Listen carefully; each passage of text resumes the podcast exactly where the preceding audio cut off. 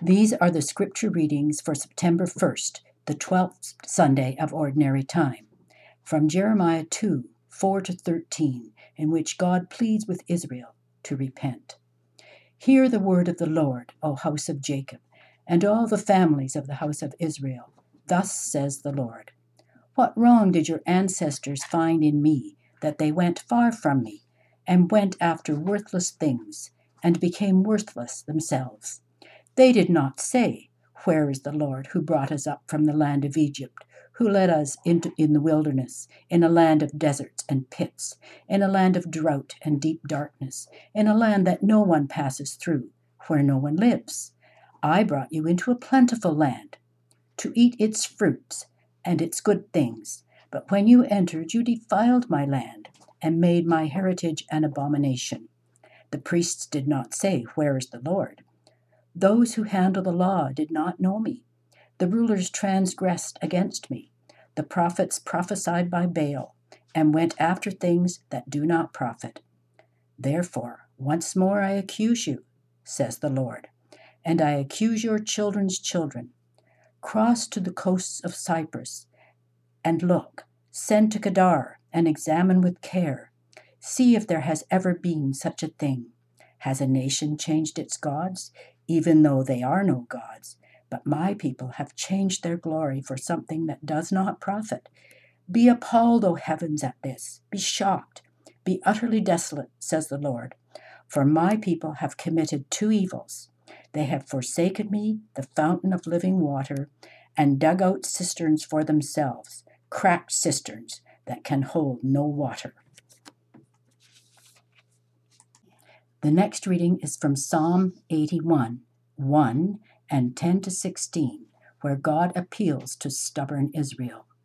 Sing aloud to God our strength. Shout for joy to the God of Jacob. I am the Lord your God, who brought you up out of the land of Egypt. Open your mouth wide, and I will fill it. But my people did not listen to my voice. Israel would not submit to me.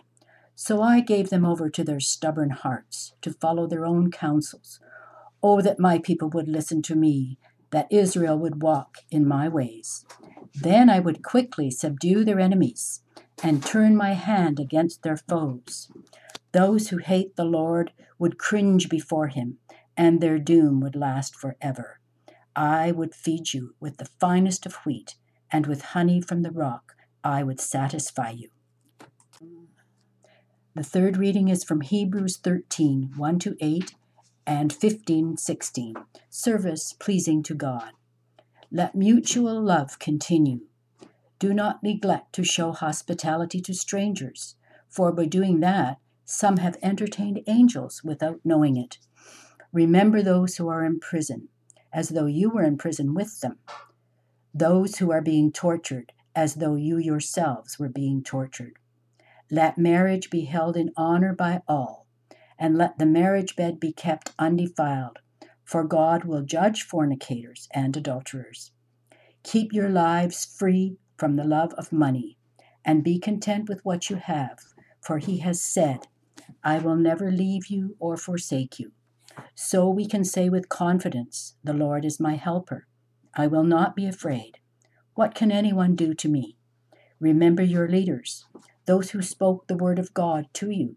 Consider the outcome of their way of life and imitate their faith. Jesus Christ is the same yesterday and today and forever. Through him, then, let us continually offer a sacrifice of praise to God. That is the fruit of lips that confess his name. Do not neglect to do good and to share what you have, for such sacrifices are pleasing to God. Luke 14 1 and 7 to 14. Humility and hospitality. On one occasion, when Jesus was going to the house of a leader of the Pharisees to eat a meal on the Sabbath, they were watching him closely. When he noticed how the guests chose the place of honor, he told them a parable.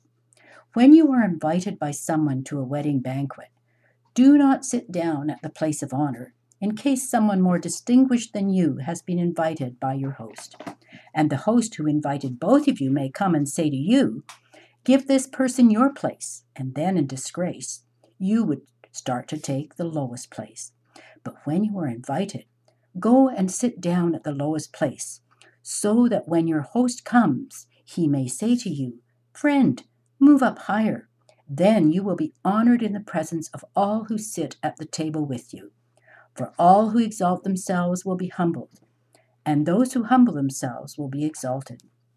He said also to the one who had invited him, When you give a luncheon or a dinner, do not invite your friends or your brothers or your relatives or rich neighbors, in case they may invite you in return and you would be repaid.